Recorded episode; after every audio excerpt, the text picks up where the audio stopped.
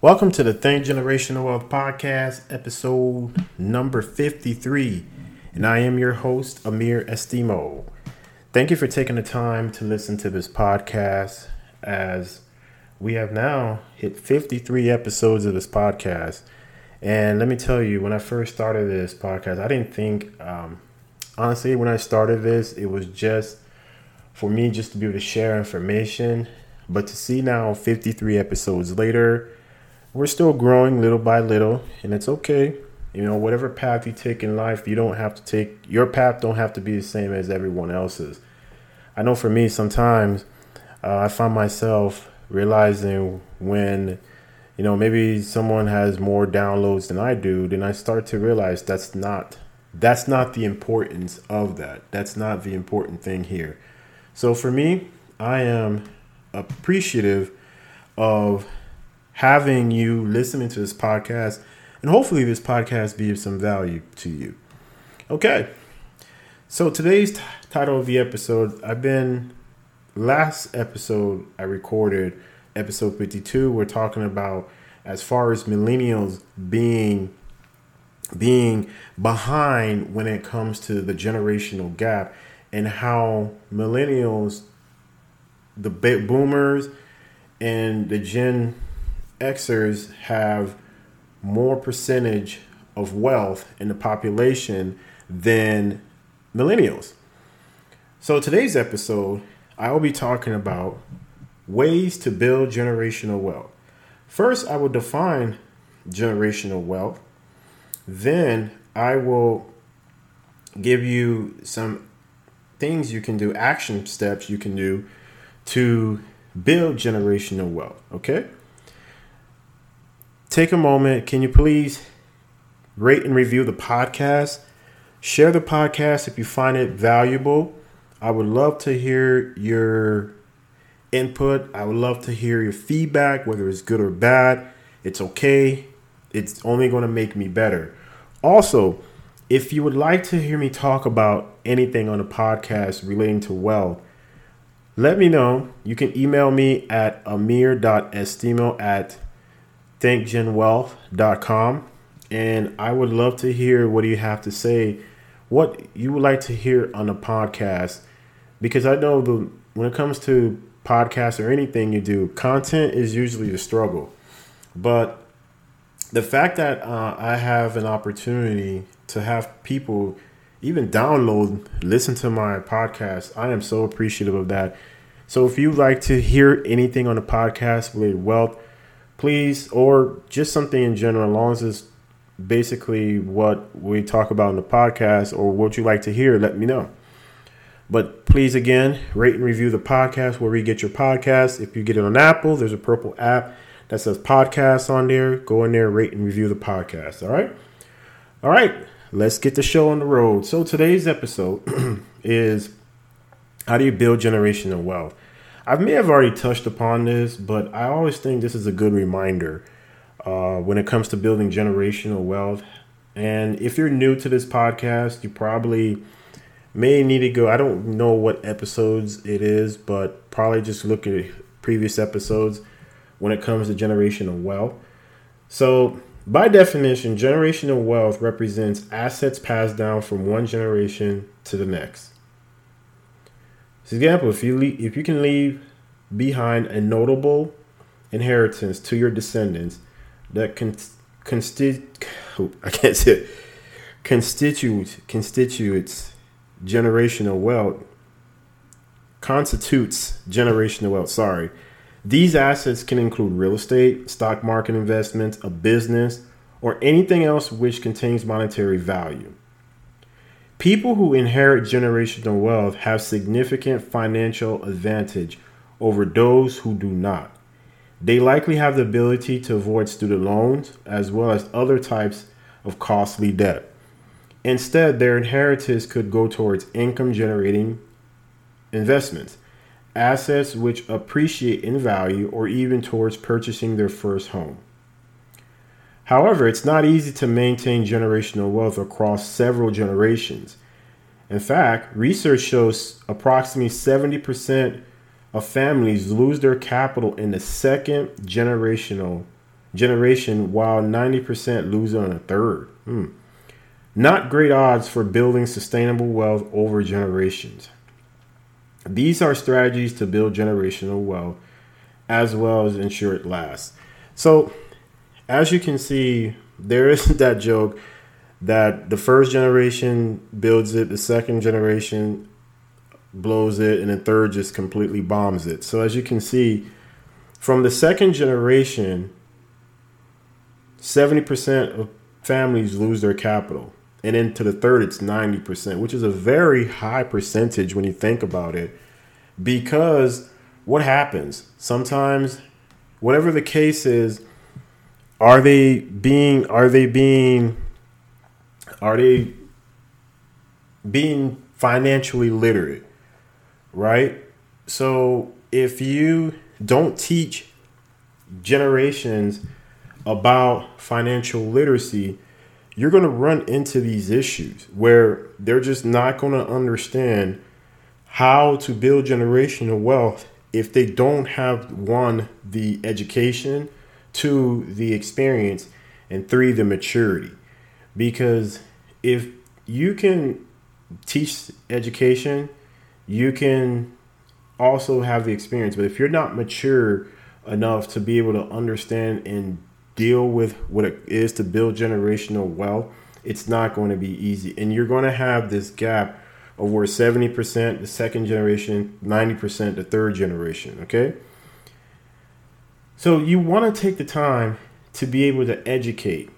And also too, I think there is a uh, value when you teach, they apply, but they also understand that it's just not given to them. And I know that's something that I've instilled in my kids is that I am not going to give you whatever you want. I want you to work hard. Obviously, I don't want you to go through maybe the things that I went through growing up.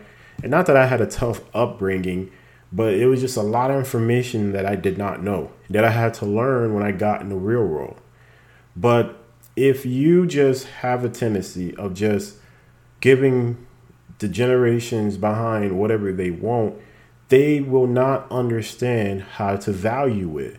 So that's why it's imperative to be able to teach them and for them to have a level of maturity and education so they're not doing things that's going to put the family generation behind. Could you imagine if Sam Walton he didn't teach his kid? Like there's two stories. So you got Sam Walton teaches kids, they build generational that wealth is still continuing. Now you have Aaron Spelling. I don't remember know remember the show Melrose Place, he had his daughter Tori Spelling, and she was not responsible. So what happened? Aaron Spell Aaron Spelling at the time was worth six hundred million dollars when he passed away. And guess what he did? He did not include her in her will because of the, her tendency of not. He did not want his hard work just to be going up in flames because his daughter was not responsible. And that's what happens when your kids are not responsible. They don't understand the value, so they don't know how to appreciate it. And that's one of the most to me is it's a story. People's like, well, how can he do that? That's his daughter and yada yada yada. But when you really think about it, is if she was not if she's not she's not responsible, why should he go that route and just let her have wealth and knowing that she's not responsible? So I, I have to agree with that. I mean, even if I had my kid, if my kid was like that too, I'm sorry, but yeah, you would not be getting the things that I've worked hard for. And for me is that's what time that's sometimes you you see that and you can say, well, he he's wrong and this and that. But uh, quite honestly, I don't think it is. I think he's he was right in how he handled it because she was not responsible. So now let's talk about how do you build generational wealth? Okay. So how do you do, do that? So it mentioned this article. This is on Marketplace, by the way, and this article is 2020. And it says assets that you can use real estate, stock market investments, business, or anything else which contains monetary value. So let's talk about real estate. So, real estate is it owning multifamily apartments? Is it owning anything that's multifamily or self storage, land?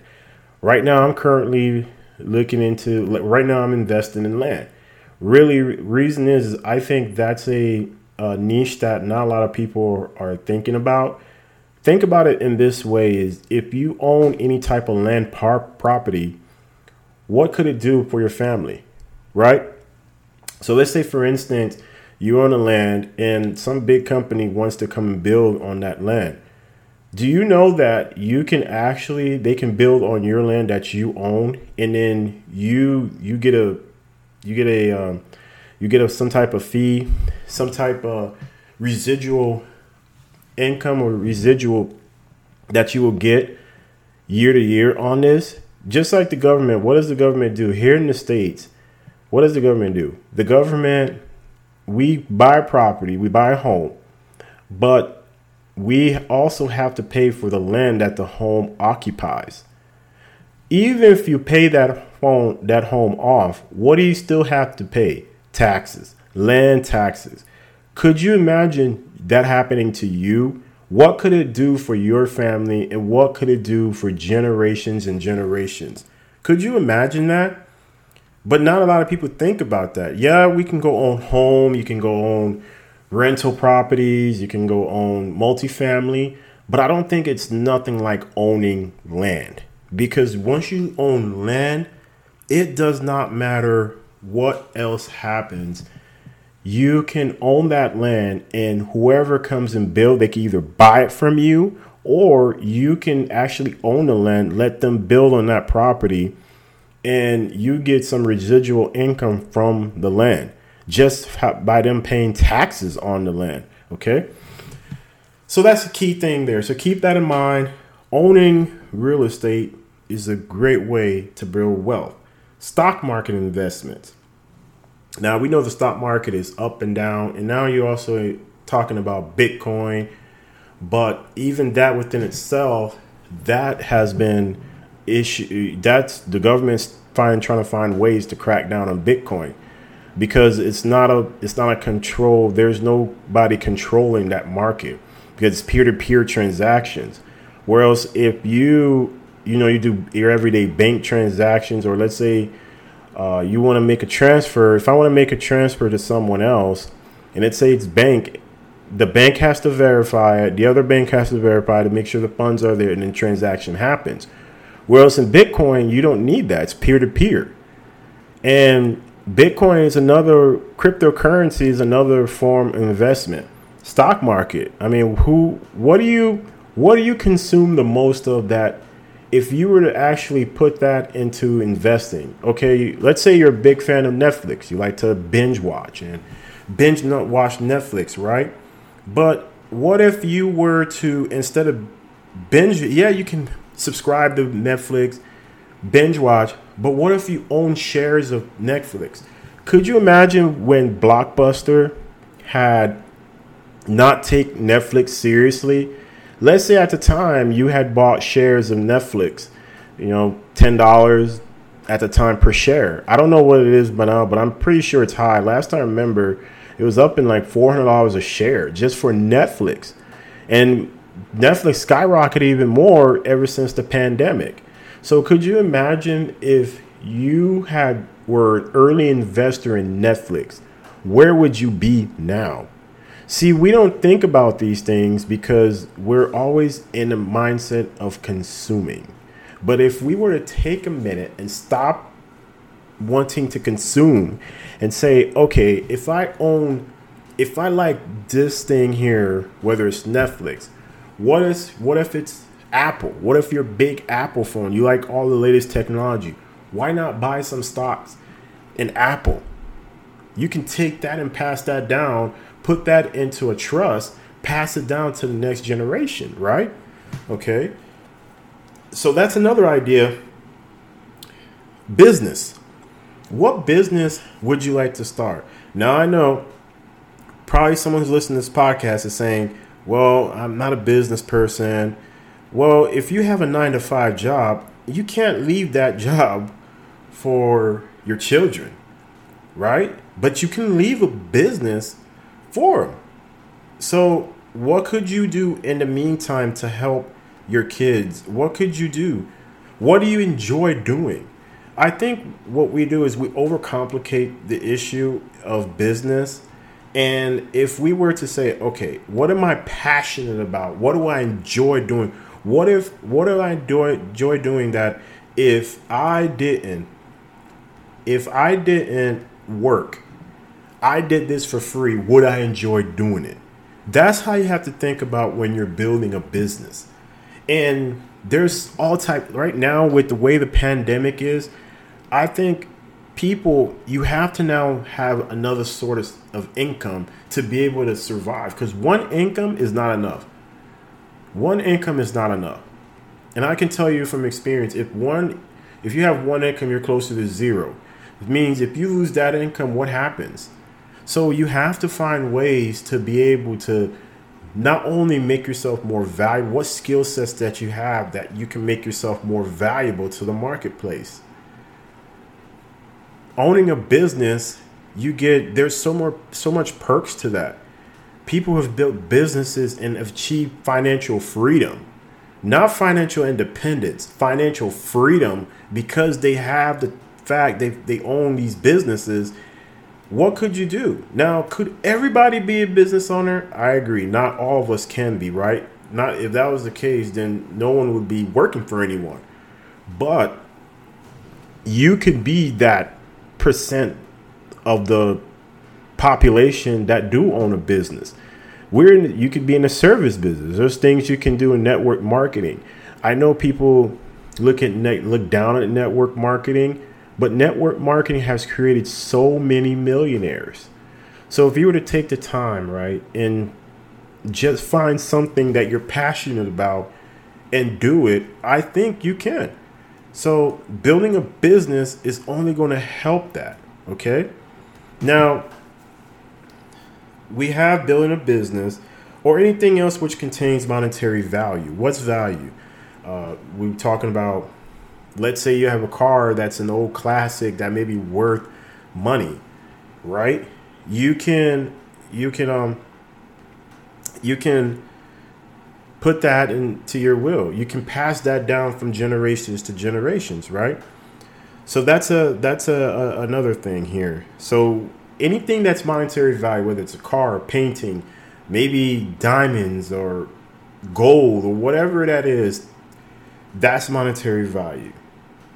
So you talk about people who has when it talks about wealth and people whose build has generational wealth, how much of a financial advantage? It's a big difference because when you have the capacity and the capital to be able to do things imagine if your your kids went to college and even if they had to go study some of the most expensive careers medical lawyer they can actually leave college and don't have any debt, that sets them apart than probably 60 to 70% of the population that's not. Okay? So when you think of that, you can they can take that money if they are educated. A great example is Master P. Master P has been a great example to his um how he's dealt with his kids. Master P has taught his kids that you don't have to. I'm not I'm going to teach you, I'm going to give you the tools, but you're going to have to go on there and understand how this works. I can't give you every all the answers cuz some of the answers you have to figure out. But if you ever get a chance follow Master P or see any of his interviews, his son Romeo was able to go to college and then land a um, land a because now in college you can actually profit off your name. His son is able to profit off his name, Romeo. He signed like a four million dollar contract deal. I mean, you you just have to. It's a big, it's a and sometimes it's so easy. It is really easy for us to hate on the the the rich, right? But we can't. Why would let me think about it? If your last name, my last name is Estimo. I want that name to mean something. When I hustle, I don't hustle for my first name. I hustle for my last name. That last name Estimo, I want to be able to go through not just my generation, my dad's generation, but or even my grandfather's generation. It goes from my generation, my daughter's generation, and even the ones behind me. You hustle for your last name, not your first. And remember this. Remember this is what whatever you do, it's for the future. Whatever you do is to even if you're not in that position, but you have a chance to change the family tree. Okay? So if I my parents probably was not I would have graduated college with no debt, but it didn't happen that way, okay? Now, we talked about stocks, we talked about real estate, we talked about now saving money. Are we doing that? Are we teaching our kids how to save? It's not that easy. I know it's not. It's not that easy to teach kids. Saving money, especially, is we we'd say okay, saving money is it's something that you just have to be willing to do. You gotta be be able to do because think about less than I think there was a stat I seen less than fifty percent of the U.S. have less than a thousand dollars in their emergency savings account. We're talking about not your. I'm talking about just a thousand dollars. Could you imagine not even having a thousand dollars in your account? One thousand dollars. You don't even have that, and you have mouths to feed, and you have kids to feed, and you have this. You know that just puts so much stress. And if you look at it now, credit card debt is up in the US and people are not saving money. If it's one thing this pandemic has taught, is that we as a nation are in serious trouble financially because we were so ecstatic when the government gave us that stimulus check, three of them, we were so ecstatic. But could we really depend on the government? Couldn't we? Can we depend on the U.S. government to take care of? If you're a millennial, my age range right now, are you depending on the government to take care of you when you're old and you don't have the earning power like you used to? if you don't have those money set aside, where are you going to be? And if you're not educating and teaching your kids and you're relying the school system or the government or even college to teach your kids financial literacy, you are in trouble. You are in trouble.